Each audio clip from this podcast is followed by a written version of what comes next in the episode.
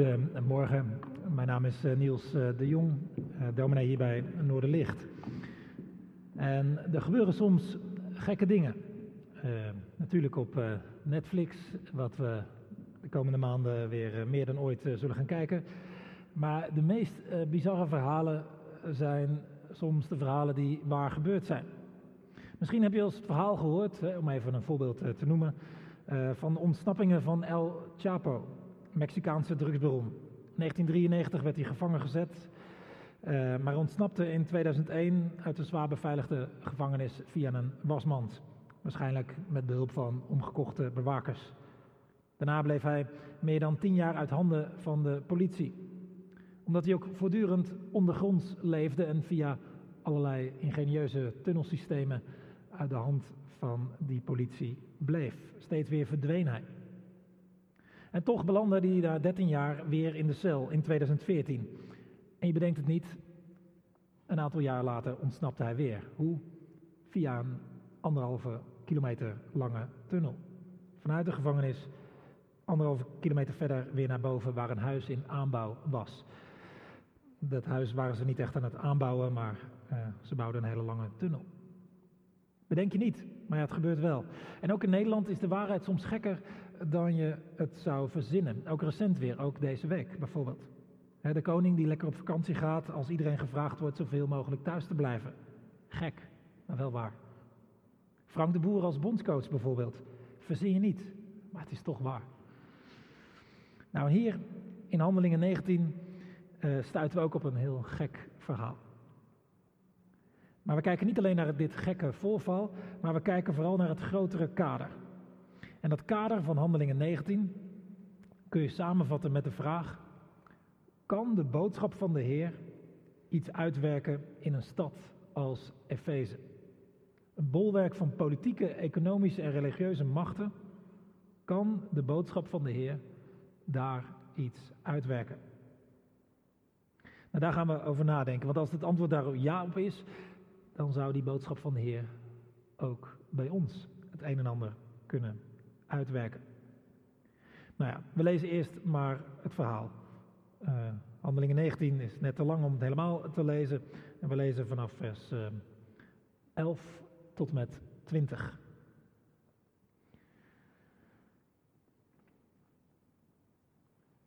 Door Gods toedoen verrichtte Paulus buitengewoon grote wonderen.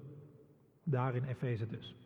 Zelfs de doeken en de werkleren die hij gedragen had, werden naar de zieken gebracht, zodat ze genazen en de boze geesten hen verlieten.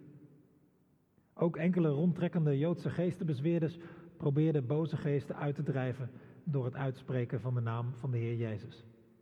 Ze zeiden: Ik bezweer jullie bij Jezus die door Paulus wordt verkondigd. Het waren de zeven zonen van Xevas, een Joodse hoge priester, die dit deden.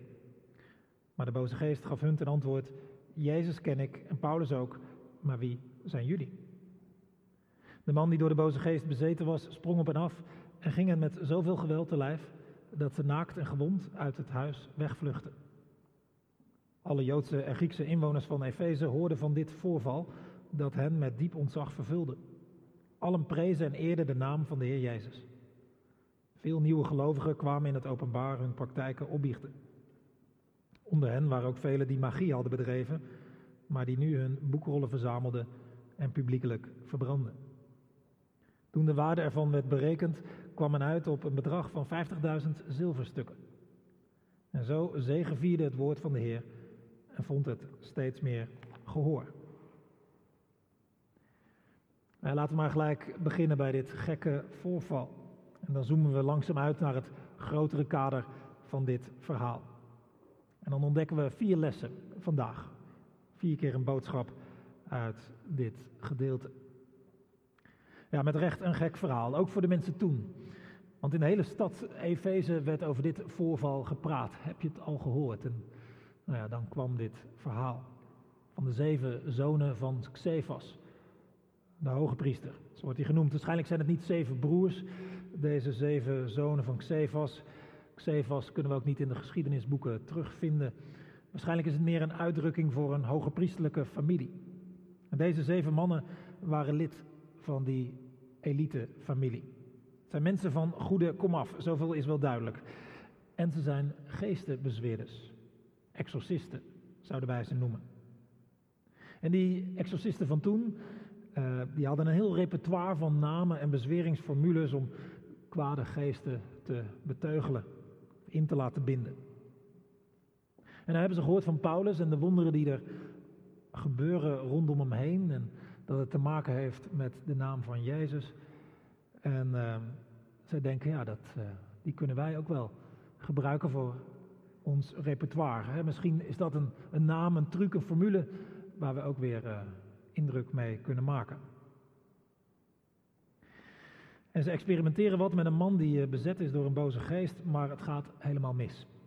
Die kwade geest gaat hen te lijf en naakt en gewond moeten ze vluchten, deze mannen.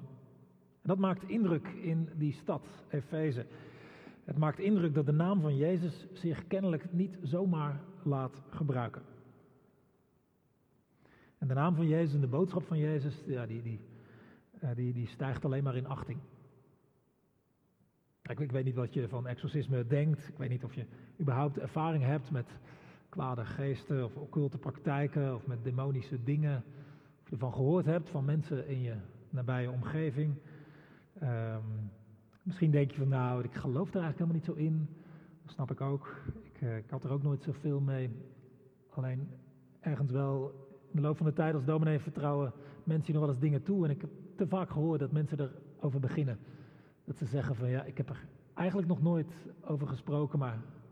En dan komt er een verhaal. Um, blijkbaar zijn er onzichtbare krachten en machten waar wij niet zomaar grip op hebben. En die ook mensen lastig kunnen vallen of zelfs bezetten of overnemen. Als gevolg van duistere praktijken van henzelf of van hun voorouders. Nou, de voor de hand liggende les van dit verhaal, en dat komt ook wel vaker in het boek Handelingen naar voren, ook, ook in de hele Bijbel, hou je niet bezig met dit soort praktijken, met magie. Of, al sta je voor je gevoel met zeven man sterk voor onzichtbare krachten en machten, stelt het allemaal niet veel voor. En, en helemaal Jezus kun je ook niet gebruiken als een soort magische truc om de dingen naar je hand te zetten. De naam van Jezus is geen machtsmiddel om voor je eigen doelen te gebruiken.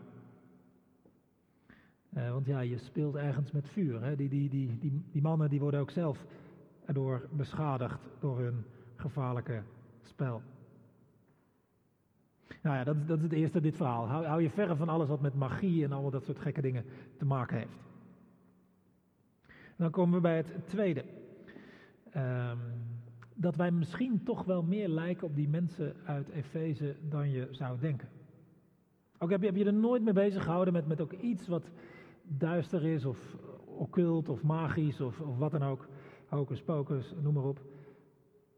Uh, toch, ook al heb je nu ook geen, geen, geen beelden of kralen of, of dingen waar je allemaal uh, rituelen voor, uh, voor doet om, om, om daar kracht uit te halen of zo. Ook al heb je er helemaal niks mee, toch denk ik dat wij ook zomaar wat kunnen lijken op die mensen in Efeze.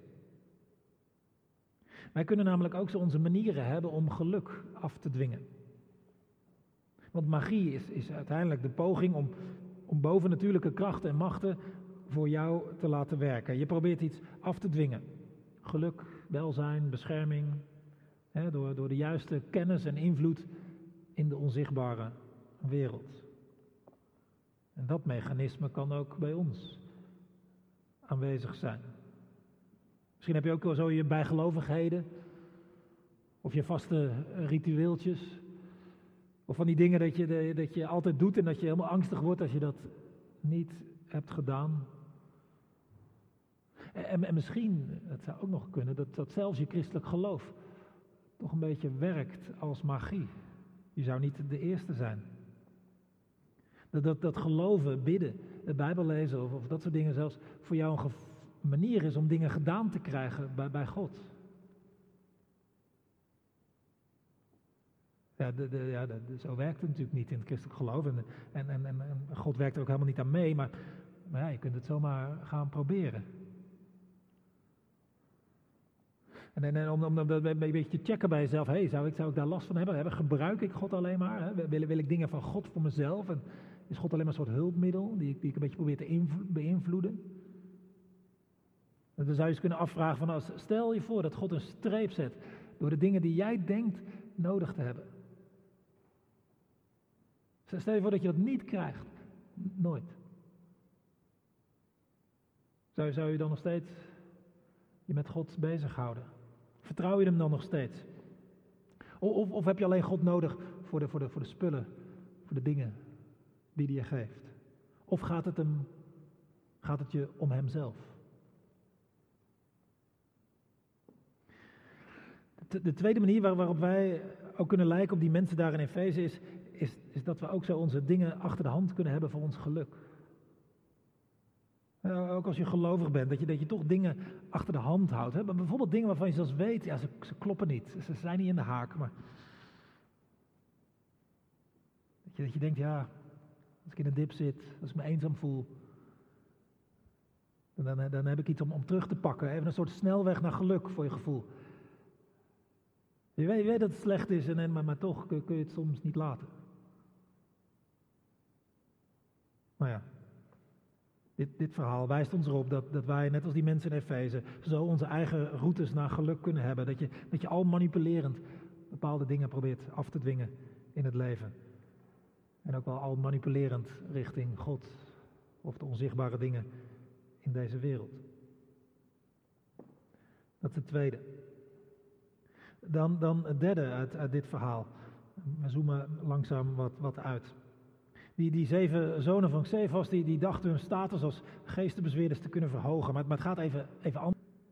Maar, maar meer onder de indruk van de naam van Jezus. En de mensen die, die, die meer onder de indruk raken van Jezus, die, die gaan breken met hun foute praktijken.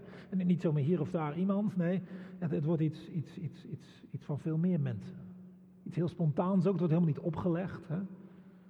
Evangelie legt je geen dingen op, maar het werkt anders. Van, van binnenuit, spontaan, vrijwillig, komen ze tot besef dat ze, dat, ze, dat ze dingen helemaal verkeerd hebben gedaan. Dat er dingen uit hun verleden waren die helemaal niet klopten, dat, ze, daar, dat ze daar van af moeten.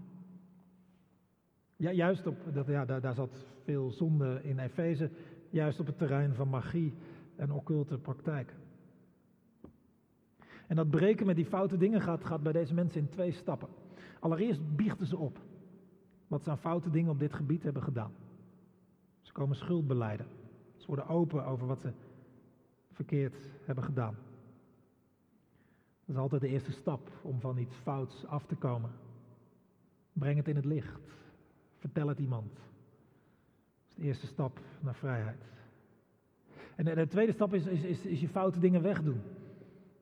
De, verleiding is dan om dan te denken natuurlijk, ach, dit is niet zo erg, ik, ik, doe er toch niet zoveel mee, of, ja, misschien kan, levert me nog wat geld op of zo. Nee. Soms moet je dingen opruimen, wegdoen.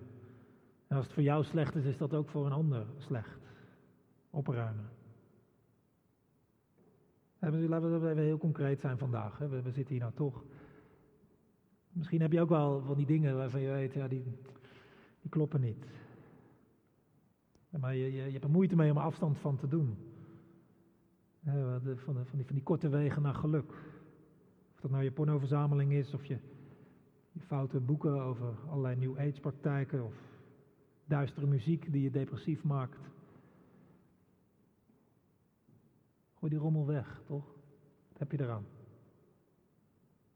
Of van je telefoon er eh, dingen opstaan die, die gewoon apps of dingen, die, die, die breng je eigenlijk altijd maar in de problemen. Of die, die, breng je nooit wat goeds. Maar, maar altijd met de verkeerde mensen. Of, gooi het nou weg. Wat heb je eraan? En dan heb je van die maniertjes om, met anderen in contact te komen. Of er geen goede relaties mee van komen en zo. Stop ermee. Kun je, kun je niet van de drank afblijven? Gooi vandaag nog de drank uit huis weg. Vertel het iemand dat je een probleem hebt. Hè? Open worden en wegdoen.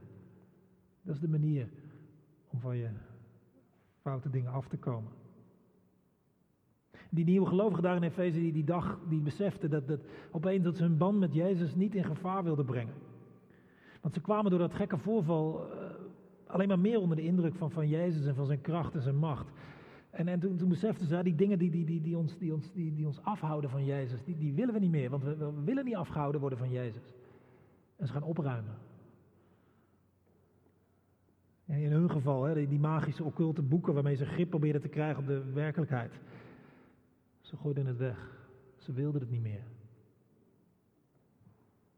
En ze werden er ook heel open over, hè, publiekelijk.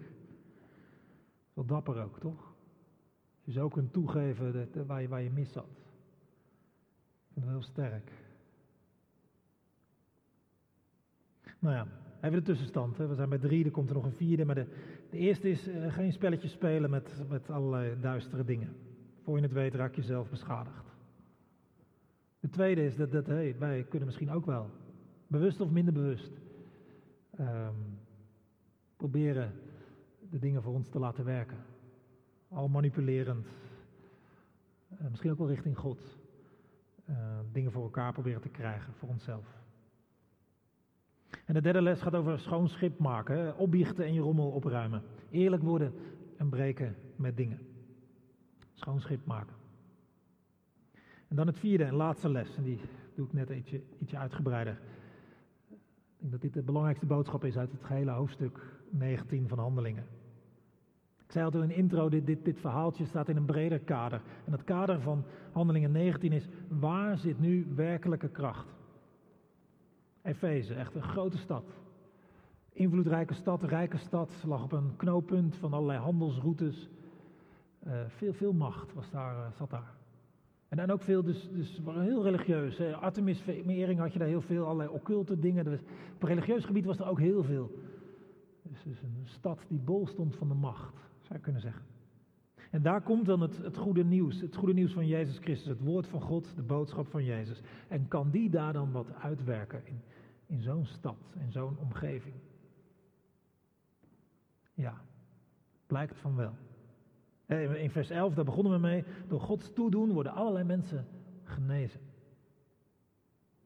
En dat verhaal dan van die zonen van Xefas, die wat, ja, die wat proberen te manipuleren met de naam van Jezus, ja, die, die, dat, dat gaat helemaal anders. En, en het draagt alleen maar bij dat, dat de naam van Jezus meer status krijgt. En vervolgens, die nieuwe gelovigen, die blijken diepgaand te veranderen. Hun boeken op de brandstapel. En, um, en ze veranderen. En dat mag ze wat kosten. Oude gewoonten, oude praktijken worden gestopt. Een nieuwe weg wordt ingeslagen. En daarom de conclusie van dit verhaal. Het woord van God zegeviert en vindt steeds meer gehoor. Het woord van God zegeviert. Er zit letterlijk het woord kracht in. In, uh, in de oorspronkelijke taal van, uh, van Handelingen 19. Het woord van God wordt steeds krachtiger, staat er. Daar zit dus het geheim. Het woord van God. Daar zit de kracht. Bij het woord van God denken wij misschien vooral aan de hele Bijbel. Maar hier in Handelingen is het vooral de, de boodschap over Jezus. Het goede nieuws van Jezus Christus. Daar waar God zich in heeft uitgesproken. Het evangelie, zo kun je het ook noemen. Dat blijkt kracht te hebben in Efeze. Dat heeft impact en leidt tot radicale gedragsverandering. Ik, ik, denk dat wij de afgelopen tijd allemaal hebben gezien dat gedrag zich niet zo makkelijk laat veranderen. de woorden van de overheid, landelijk, lokaal, burgemeesters, mensen van het RIVM, elk praatprogramma vol met deskundigen. Overal zie je een sticker met, uh, die die gedragsverandering be beoogt. Uh, minister, minister-president. Het ging allemaal nog niet zo makkelijk, die gehoopte gedragsverandering. zeker in, in september, hè, toen het allemaal werd, werd aangesproken op, op de, de, de, mensen hun verantwoordelijkheid moesten nemen en zo. En dat had helemaal niet zoveel effect. Ja, nu, nu in oktober, hè, nu de oproepen zijn omgezet in hardere maatregelen, in duidelijke geboden en verboden, met ook uh, uh, dreiging van straffen en zo. Ja, nu, nu zie je wat meer verandering maar nog onder veel protest en maar heel ten dele. Gedragsverandering, dat is moeilijk te bewerken. hier in Efeze zie, zie, zie je dat het heel anders is. Hè. deze groep mensen, geheel vrijwillig, het wordt helemaal niet opgelegd, spontaan bijna, die veranderen hun gedrag. Hoe, kan dat? Nou, dat, het is in ieder geval iets van binnenuit hè, bij deze mensen. Een verandering komt van binnenuit. En het komt dus blijkbaar door dat woord van God. Die boodschap van de Heer Jezus. Die heeft hen veranderd van binnen. En daarom gaat hun gedrag van buiten veranderen. En zo werkt het evangelie altijd. Er trappen er nooit in dat, dat, als je dingen van buitenaf probeert te veranderen met, met... Nee, de enige echte verandering is die van binnenuit. En dat komt dus door, het, door de boodschap van de Heer. Het nieuws over de Jezus die gekomen is, afgedaald naar de wereld. Die geleefd heeft hier op aarde. Hij die, die puur was, echt, uit één stuk. Ja, hij werd uitgekotst weggestopt, afgestraft, veroordeeld, gevangen genomen, gekruisigd. Hij werd uitgekleed door de machten van het kwaad. Helemaal naakt hing hij aan het kruis. Hij raakte gewond door de kwade machten. Maar hij vluchtte niet. Nee, dat ook niet probeerde. Hij onderging de kruisdood. En hij stond op uit de dood. Dat is het verhaal, dat is de boodschap van de Heer. En die heeft kracht. Op de een of andere manier, dat nieuws, die boodschap, gebruikt God om nu mensen te veranderen. Jou mij ook. Die boodschap, die, die, die geeft een schone lei voor wie maar opnieuw wil beginnen. Vergeving, bevrijding van je oude leven. je kunt opstaan in een nieuw leven, omdat Jezus Christus ook opstond uit de dood.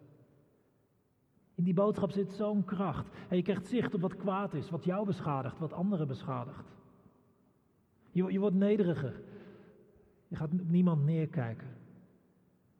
Je probeert niet alleen maar bezig te zijn met, met, met je eigen geluk en hoe je dat voor elkaar kunt krijgen. Nee, je gaat, gaat kijken hoe je anderen gelukkiger kunt maken. net als Jezus probeer je lief te hebben, te geven. Zonder aanzien des persoons. Dat zijn zomaar wat dingen die die boodschap bij je verandert.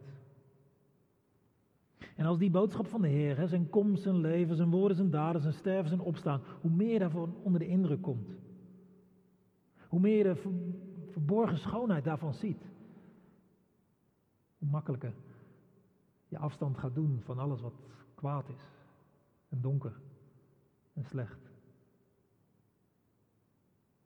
Hoe meer je onder de indruk raakt van die boodschap van Jezus, hoe meer je breekt met dingen die je controle, bescherming, voorspoed, geluk beloven, maar dat zo slecht waarmaken.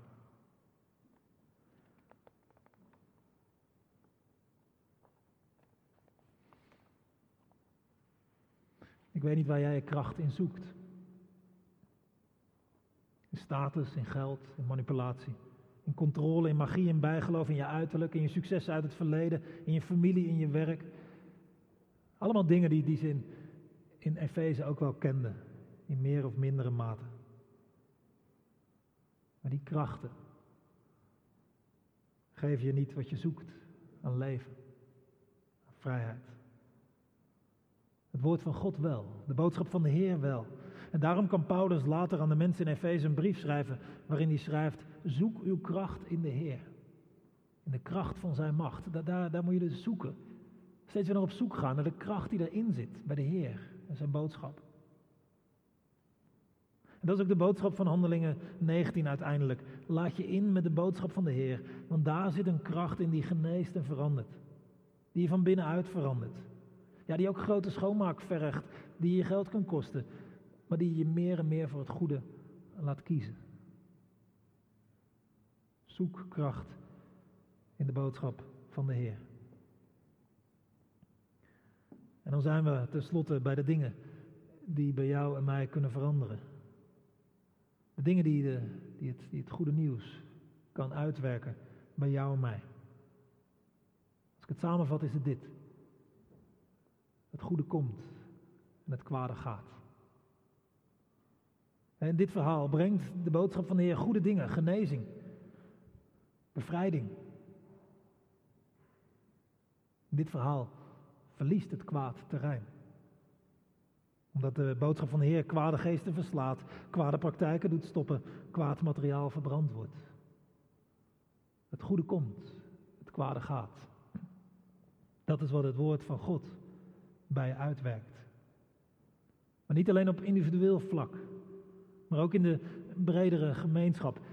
Hebben het net niet gelezen, maar in Efeze staat dat, dat, Paulus bezig is dit goede nieuws te verspreiden. Twee jaar lang vanuit een publieke plek. En dat niet alleen heel Efeze, maar de hele provincie daarvan op de hoogte raakt.